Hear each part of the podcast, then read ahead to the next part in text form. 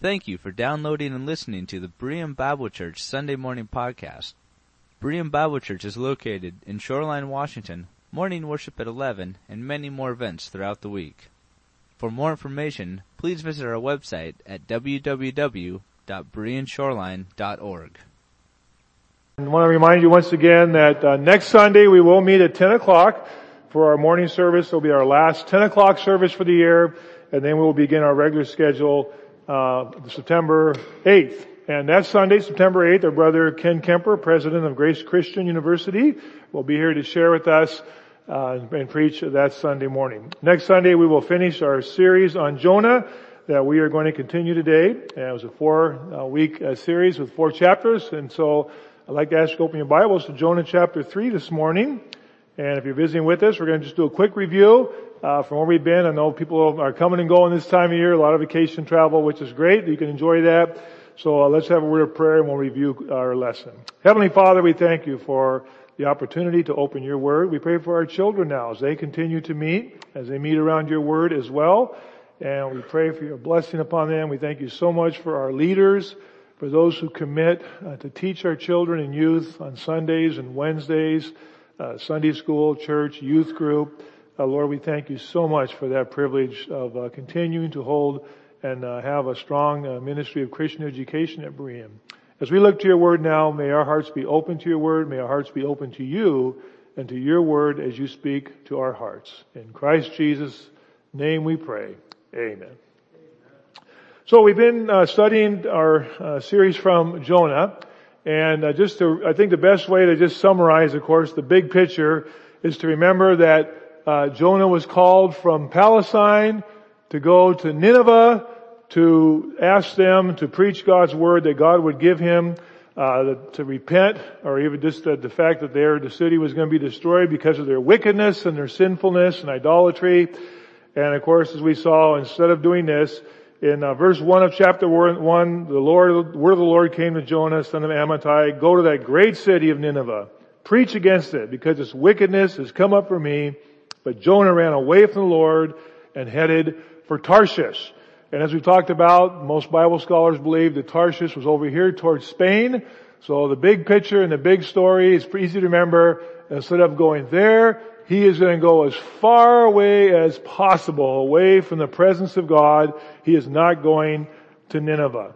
And we saw from week one, the lessons we learned from week one, uh, as we considered this, is that God's ways are not always our, our ways. There was no reason to help Nineveh repent. They were Israel's uh, most important enemy at this time. And in fact, they are the nation that will destroy the ten tribes and take them and scatter them all around the world and destroy their cities and pillage and plunder. And uh, were very atrocious things they did to the people they conquered. There was really no reason that any Jew would want to do this. God's ways are not our ways. He says, go to Nineveh and preach against it. God is God of all the world. Nineveh is, it says here, is a great city, and that, that word means very important, and not, not necessarily the emphasis on the largeness, but the importance of it. And the whole world belongs to God, just as it does today. God is God of all the world, and uh, He's God of, He is the God of all history. Thirdly, that God provides grace and mercy. He is sending a message to Nineveh with the opportunity for them to repent. Last uh, week, lessons from Jonah chapter 2, where the focus is on Jonah's experience inside the large fish, the great fish that swallowed him, and where he remained for three days. And as we talked about each week, speculating on the fish and how, which size of fish and what fish it was and how it's really pointless. It was a miracle. It's a miracle. And the miracle is even not so much he was swallowed by a large fish, because this is possible. The miracle, of course, is that he came out of the fish alive, right? That's the miracle. And while he was in the fish, he, he, he wrote or gave this psalm of praise and thanksgiving to God, which is really seems to be sort of a combination of thoughts from the Psalms. And he writes his own psalm, and after everything is said and done, he writes this down from memory. And we learn from this that knowing God's word, knowing God's word will always help. He knew God's word in his heart. He was raised in that tradition. He knew the, he knew the Psalms. He knew the Torah. He knew the Old Testament. He knew the he knew the traditions that were passed down. And knowing God's Word will always help. We will be beginning our, our, like I mentioned in our prayer, our Christian education ministries in a few weeks, including our Wednesday night program, our Awana Pioneer Girls, our Bible instruction uh, class year two this year, formerly called confirmation. We will have our, of course, our Sunday school classes for all ages. We still have Sunday school here. We still think it's important because we believe that knowing God's Word, learning God's Word, memorizing God's Word, that having God's Word in our hearts and putting it into action in our lives is always important and will always help. We learn that repentance is always an option. Because as, as we're going to see today, both for Noah, uh, for Jonah and for Nineveh, repentance is always an option. And it is today as well. We worship a God of new beginnings and second chances. And then finally, God is all present always. I mean, could Jonah have been any further from the presence of God physically? If we think of the presence of God in the temple. We think of the presence of God especially in, in, in the Holy of Holies in Jerusalem where maybe he received his call in the temple because it says he was fleeing from the presence of God. Could he have been physically any further away from the presence of God than in a fish in the ocean, going down in the ocean. I mean, you can't be any further away than that. But God was there. And he knew that. And he, and he communicated and he talked to God as if God was there. God is all present, always. Our lesson today is very easy. All of you can remember this. Who knows? Right? That's a question. Who knows? Who knows?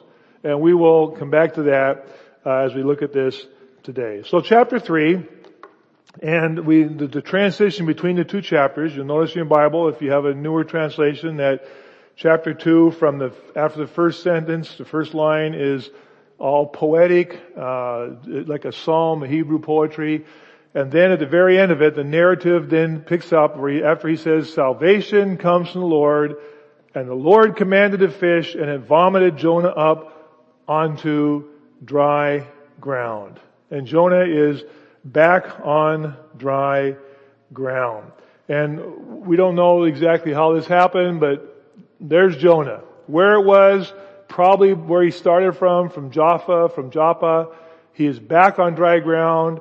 He has come back from the dead, if you will. Now there are several people have asked about, do you think Jonah died? There are those who believe Jonah died. There are Bible commentators who believe that as well. We, it doesn't say he died. And so we have to leave it there. But, and, and, and we'll, we'll talk about this a little bit later, but for all practical purposes, from any human standpoint, from those sailors that when that, they, they saw a miracle just as those who were in the boat when Jesus came walking in the water and the storm was raging and stopped just like that at his command. These, these sailors, when they threw Jonah in the water and the, and the storm was raging, the boat was breaking up and they were seasoned sailors were about to die and it stopped. They knew it was a miracle.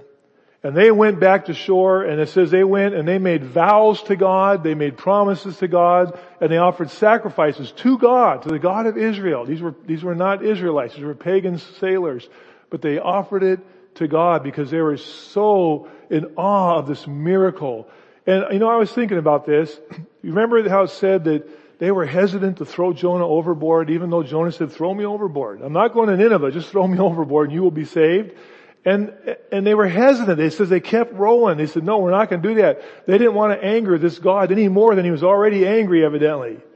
So I'm, I'm imagining that afterward, and the storm stopped, I would imagine they stuck around to see if they could help if Jonah, because they didn't want this, they didn't want to anger him anymore. Jonah's gone. He doesn't come back to the surface. He is gone. And for all practical purposes, yes, he is dead as far as humans are concerned. He didn't have to actually die, but from their perspective, he was gone, he was dead. They went back, and I'm sure as they went and offered their sacrifices and offered their vows, that it became public knowledge that what they, these men saw and the miracle that God had performed. Amen. Then, amen. Then the Lord, the word of the Lord chapter 3 verse 1, came to Jonah a second time. I wish that, I wish we could have the experience of reading this for the first time. You already know how the story ends, right? Most of you probably know how the story ends. But if you were reading this or hearing this for the very first time, would you expect this? Would you expect God to say, okay, Jonah, let's, let's try this again? Or might you expect God to say, Jonah, okay, you're back, that's fine, but you're not, someone else is going to do this. But the word of the Lord comes to Jonah a second time, quote, go to that great city of Nineveh and proclaim to it the message that I give you. Jonah has no uh, options here in terms of editorial privilege. He says, you go there and you tell them what I tell you to tell them. Go. And this time, Jonah goes. Verse 3, Jonah obeyed the word of the Lord and he went to Nineveh. Now, Nineveh, I just, I just want to make sure, I'm not sure if I made this clear to you, uh, over here in modern day Iraq is actually, you've heard, probably heard of the city Mosul today with, with all the, the news from the Middle East over the last many years, right? The city of Mosul. And it's across, so it's actually, it's actually part of that complex of the city of Mosul. It's across the Tigris River from most of modern Mosul but it's kind of spread over and, and into that area as well. But that's where Nineveh is. It's that area of Iraq that you hear so much about today. And this time, Jonah is going to travel from Israel to Iraq. He obeys God, and he's going to do what God has told him to do. Now notice here it says, Nineveh was a very large city. We already saw that. It was a great city, meaning uh, Gadal. It's very large. It's a great city. And, but I also want you to notice that, um, you, you may have a note in your Bible that says, uh, or a city important to God. Do you notice that? Do you see that in your Bible? Or a city important to God? Now, what's interesting translation wise, most of your translations say it was a large city or a great city. But the Hebrew there, and it actually uses the word Elohim, which is the word for God, right? Elohim. That's, that's the word in the Bible that's used for God when it's spelled G-O-D. Elohim is a word that is, is translated God, but it also has several meanings. It can also mean very great, and God is very great. And so the translators at first pass kind of taken that it was a great city, but most of the Hebrew scholars will point out that it probably means it was a city that was great to God. That's why that note is there. It says La Elohim, to God. It was a city that was great to God. Why is the city great to God? It's great to God. Why? Because He is the God of all people, all ethnicities, all nations. He is the God of everyone and this, and He is concerned about this city. It is, a, it is great to His heart. These people are wicked. They, they, they, they are, they are atrocious in how they treat their enemies. But this is, but, but God's love is, is for all and it's great to God. And I want you to notice that. If you see that note in your Bible, that's why it says that. That's probably the literal translation. Now Nineveh was a city great to God. And I think we could say that about every city and every people today. God is the God of all the world. And, he, and his offer of hope and salvation is for everyone. It was a city great to God. And Jonah goes there. And it says there that it took three days to go all through the city of Nineveh. It took three days to go to the city. Now, this also is a matter of kind of interpretation because it wouldn't take you three days to walk from one end to the other or even to walk around it.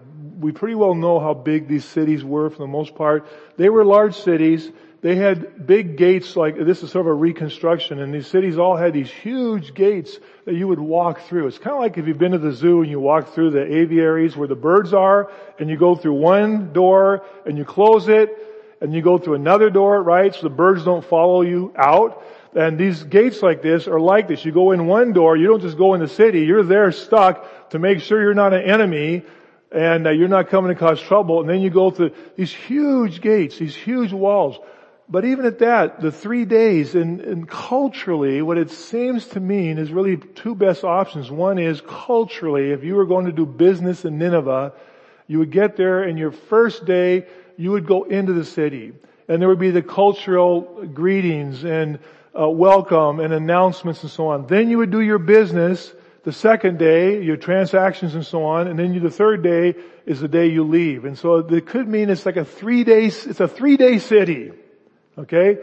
Where's Casey? Are you here today? Uh, we used to go for walks with Casey when she was come to our house, and she liked to tell these stories. You know, she's very. And finally, one day I said, "Casey, is this a two block or a three block story?" Right? Remember that? Okay, it was a three block story. Okay, this is a three day city. All right, it's a three day city. Or maybe it meant it would take you three days to get throughout the whole city and talk to everybody. Either way, it's a three day city. And it says that Jonah went into the city for th- the three days. And look at verse four. Jonah started into the city going a day's journey, one day. It's a three day city. And he goes in one day and he proclaimed this. And this is his message. God says, you tell them what I tell. You notice it doesn't even say anything about repentance. All it says is, this is his message. 40 days, 40 days, 40 more days, and Nineveh will be destroyed. That's it. That's his message. 40 days, and Nineveh shall be overthrown. 40 days. That's it. It doesn't say there's a chance. It just says, listen, you got 40 days and this city is going to be overthrown by God. This is a foreign person. This is an Israelite who comes to the most powerful city on earth maybe at this time. And, and, and, and he comes in and, and he, in a dangerous situation. And he just simply announces, you have 40 days and this city's going to be overthrown. Now it's interesting, here's another little kind of ambiguity ambiguity and tension in the Hebrew language. Overthrown can mean exactly what it sounds like, destroyed. I mean, if I said this, this building is going to be overthrown tomorrow, um, that would be frightening to think it'd be overthrown and destroyed. The word also can mean turned around. It's, it's, it's like every language. Hebrew has that flexibility. And the idea of overthrown can be overturned and turned around.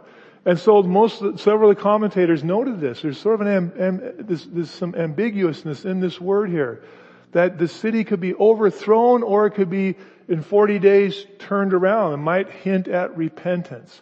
And maybe both are there for a reason. But that's his message. That's the prophecy. That's it. Day one of a three day journey. And that's all he says. And of course, you have this amazing response. Look what we see here. Day one. He hasn't, he hasn't even got a chance to get to day two yet. Day one. He just opens his mouth and, and shouts out, 40 more days and Nineveh will be destroyed. And the Nineveh, Ninevites believed God. Notice it doesn't say believe Jonah. The Ninevites believed God. And it's interesting again, I don't mean to give you so much Hebrew lessons here today, but it's interesting here the word, the word is Vaya Amenu. Vaya Amen Amenu. Amen. Amen. We say it all the time, right? What does the word amen mean? The word amen means, so be it, I agree. Abraham believed God and what? It was counted to him as righteousness. He said amen. And that's what it says here. The people just said, yes, we agree with you. We agree. We agree. We believe. Amen. Jonah. And look what it says. They declared a fast. And all of the, now you notice it's the people, the, the people just hear this message and they declare a fast. I mean, they aren't going to eat. And they declare a fast. From the greatest to the least, they put on sackcloth. And if you've read any of the Old Testament, you know this is a sign of, of repentance and mourning to put on sackcloth. Take off your garments and you put on sackcloth. You put dust on your head and you, and you, and you, and you, everybody knows you're, you're mourning, you're, you're, you're repenting. And they put on sackcloth as a sign of repentance. All the people put on the sackcloth. And then you'll notice what it says here. Let's read this now. When the news reached the king of Nineveh, he rose from his throne, took off his, the king of Nineveh took off his royal robes, covered himself with sackcloth.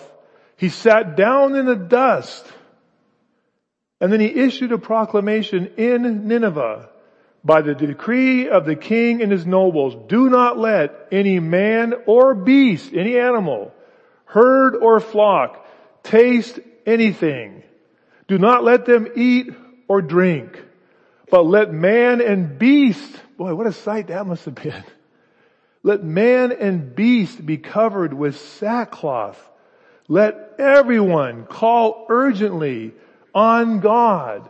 Let them give up their evil ways and their violence. I mean, think of this, come on, use your imagination. Think of this scene. This whole city of well over 100,000 people and all the animals. The king, first it comes to the people and they agree. Then it comes to the king and he agrees. And he, is an example to his people, gets off his throne, takes off his robes, puts on sackcloth, sits in ashes and dust, humiliates himself. And he says, animals and people alike. So, I don't know about you, but our little dog, like both the dogs we've had, the one before this one and this dog, the one back, back before that probably didn't care. But the last one, a big dog and small dog, they hate having anything around them. You know, even, you know, we go through this ritual every day we take Phoebe for a walk and we have to put her little leash on it, so like a halter type thing, and she'll just stand there frozen. It's like, try to keep her feet from going in there, right? She hates having anything on her. The animals are all covered with sackcloth. I mean, it's almost a little bit of a, if you don't mind me saying, a little bit of a humorous scene. I mean, all these animals covered in sackcloth, all the people covered in sackcloth, nobody eating or drinking, the, the, fair is going on this time of year. Can you imagine if you went to the Monroe Fair today or the Puyallup Fair next week? If you went there and you went into the cattle barn and there was no food or drink for those animals for some days, what are you going to hear? What? Yeah, thank you. Has good sound effects there. Okay. Only probably about a thousand times higher decibel, right? This whole city, the people are are crying out to God. That's what it says. They are crying out to God. The animals are crying out because they don't know what's going on. All they know is there's no food or water. And you can imagine the cattle and the sheep and the goats bleeding, bleating, okay? And the noise and the cacophony of this going up to God from this city. And, and Jonah, I don't know what he's thinking. Jonah's, Jonah's, well, we know what he's thinking in chapter four, right? And, and this noise goes up to God. This cacophony goes up to God. And I just, here's what the king says in verse, in verse 9. Who knows? Who knows? There's no guarantee. There's no guarantee. Who knows? Maybe God will relent and with compassion turn from his fierce anger so we will not perish. Who knows? Maybe. Listen friends, this has got to be the most amazing conversion and, and repentance in the history of the world, in the history, at least in the Bible. I mean, think about it. One phrase, 40 more days and this city is going to be overthrown. And the entire city and the king and the animals are crying out to God, begging for his mercy. And, and who knows, maybe he will have mercy on us. It's, a, I guess maybe this is the biggest miracle in Jonah, right? Now, we need to stop here. And, and but, and also, why, why would they do this and, and why would, why is God even given a chance? I just want to remind you of Ezekiel chapter 18. God says, I have no pleasure in the death of anyone, says the Lord God, unless something out there might they turn, turn then and live. No, that's right. Turn then and live. It's a proclamation to him from his prophet Ezekiel, a later prophet.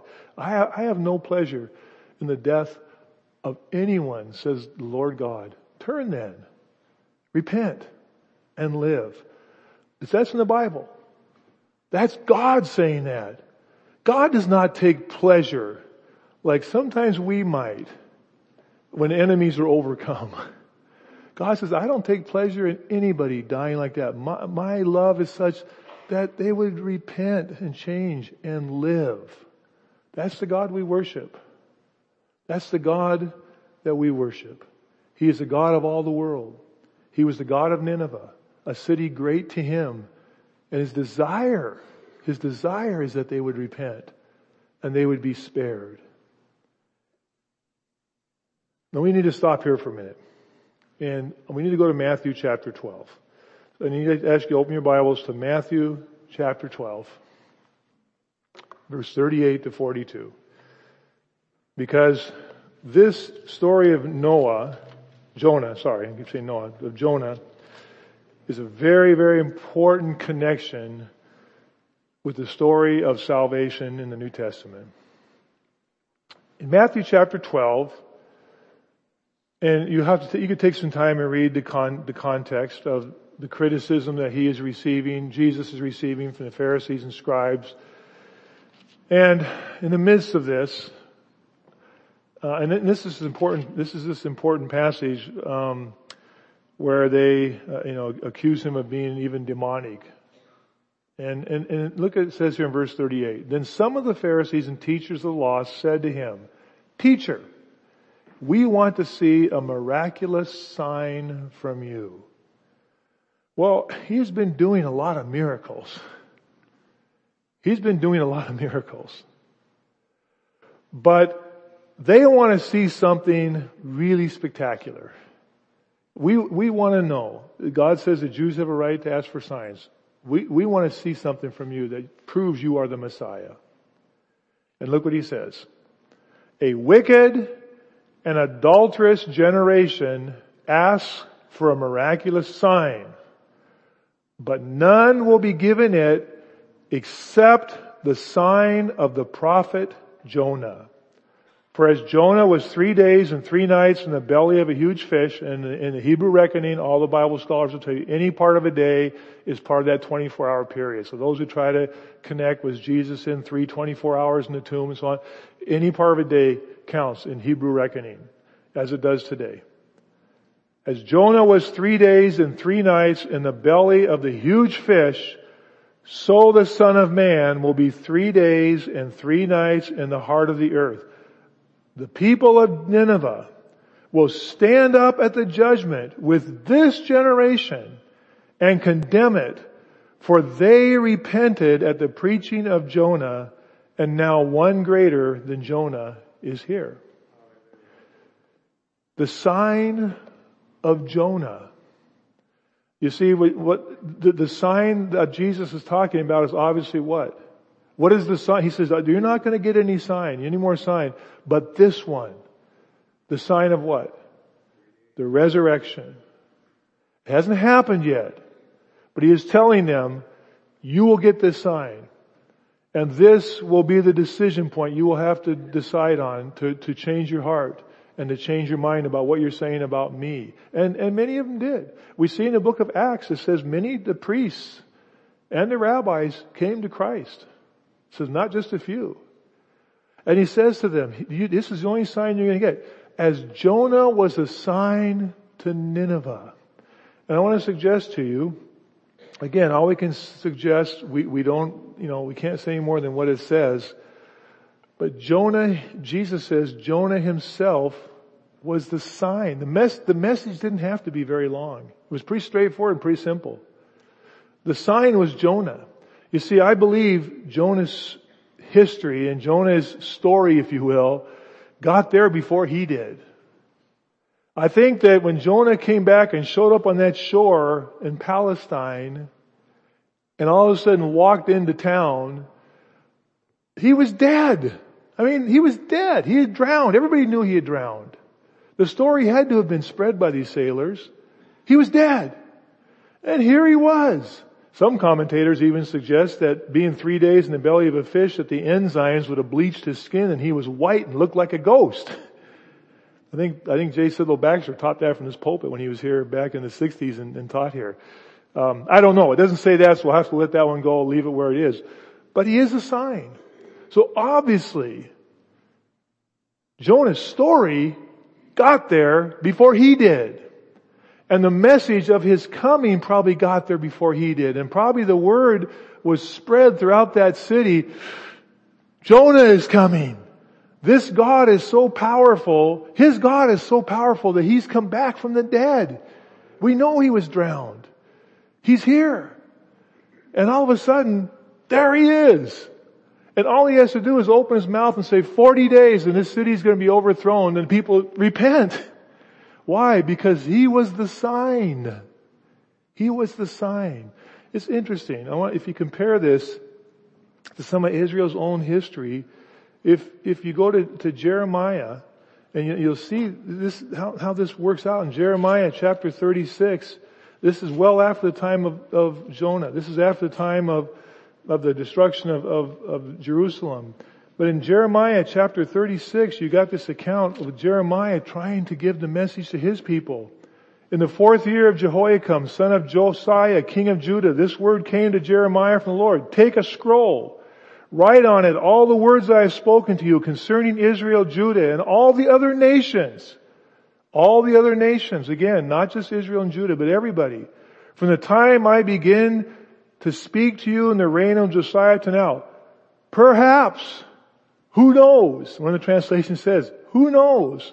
When the people of Judah hear about the disaster I plan to inflict on them, they will turn from their wicked way. I will forgive their, and I will forgive their wickedness and their sin. And so Baruch is given this job of taking this scroll and the people respond and the people begin to fast.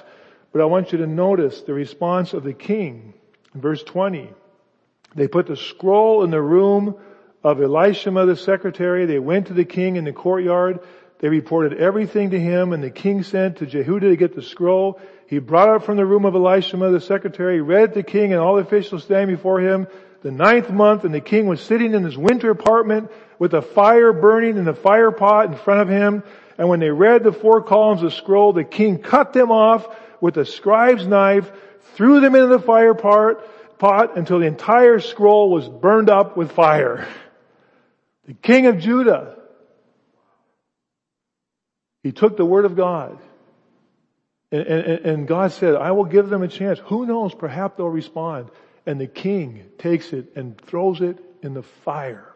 But the king of Nineveh took off his royal robes and sat in ashes and sackcloth and repented. Because Jonah was the sign Jonah was the sign from God. He is back from the dead. His God is so powerful. Who knows? Who knows, the king says. Well, let's finish the story. Who knows? There's no guarantee. Verse 10.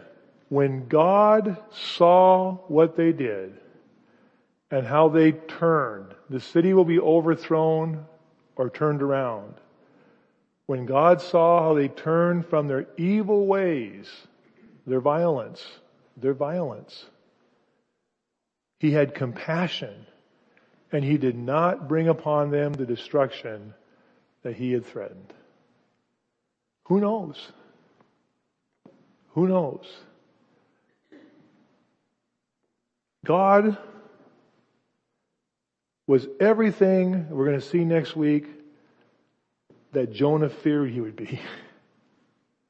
And God was everything that the Ninevites could hope for. Who knows? Now I want to conclude with this. 1 Corinthians chapter 15. If you go to 1 Corinthians chapter 15, the Lord Jesus Christ said, no sign will be given except this. As Jonah was three days and three nights in the belly of the great fish, and he became a sign. Likewise, the Son of Man will be three days, three nights in the earth. And he predicted this. No one could have fathomed what he was talking about, but he predicted this. Friends, I just want to, I just want to remind us today that, you know, it, it's so easy sometimes. I mean, you know, I've, I've grown up in the church. I've, I've grown up in this church. This is my church home. And some of the things that we talk about and we proclaim and so forth, we, we kind of take for granted and pretty soon they just become normal and natural. We just talk about these things. But I just want to remind you today of this very essential part of our Christian story and our message to the world. This is what the Lord said. This is the only sign you're going to get. You can rise and fall on this one. And in chapter 15, the apostle Paul says, now listen, I want to remind you of the gospel, the good news I preached to you. This is the Corinthians, Jew and Gentile, pagan city. I preached to you what you received, on which you have taken your stand. By this gospel you are saved, if you hold firmly to the word I preached to you, otherwise you have believed in vain. For I have received and I passed on to you as first importance. Christ died for our sins according to the scriptures. He was buried. He was raised on the third day according to the scriptures. He appeared to Peter, then to the twelve. He appeared to more than 500 who have fallen asleep. He appeared to James, all the apostles, and last of all, he appeared to me as one abnormally born. For I am the least of the apostles. I do not even deserve to be called an apostle because I persecuted the church of God. But who knows? Who knows? Possible? Saul of Tarsus? but by the grace of God, I am what is I am. And his grace to me was not without effect. Saul of Tarsus encountered the resurrected Lord. Who knows? Who knows? And he believed it. He believed that sign. The sign of Jonah the sign of the Lord Jesus Christ. He knew Jesus died. He was in Jerusalem. He may have witnessed the crucifixion. He may have been part of that Sanhedrin. He knew. And he knew what they were proclaiming. But he encountered it. Who knows? And that's our application today. I just want to leave it there. Who knows? Perhaps. Let's never forget God is God of the entire world. God is compassionate for all. Who knows that the simple message of the love of God for God so loved the world that he gave his only son that whoever believes in him will not perish but have everlasting life. Whoever. That that sign of the resurrection and the message of the gospel, the good news that Jesus has conquered sin and death. And it is for everyone. Do we remember that? Do we have any of this cutting edge of the Christian faith in our lives of, of righteousness and, and holiness and, and justice? That's all related to the resurrection of Jesus Christ. And who knows? Who knows? We are to be faithful, friends. Our faithfulness is first. We are citizens of heaven. We are citizens of our Lord Jesus Christ. And our commitment and our faithfulness and our call is first what He has laid out for us, what He has called us to do. Whether anybody likes it or not, it's what He has called us to do. And He has called us to proclaim the love, grace, and mercy the message of hope. He is a God of all the world. And who knows? Who knows? It begins in your apartment house, in your neighborhood, in your place of work, in your family. Who knows? Who knows? Who may respond? How you live your life. How you evidence the grace and mercy and compassion of the Lord Jesus Christ to everyone. To everyone. Who knows how God may use that for all eternity? Who knows? Amen. Thank you so much. Let's bow our heads in our closing prayer. Our Heavenly Father, we have just sung that, uh, that we'd ask you to lead us on in the power of your love.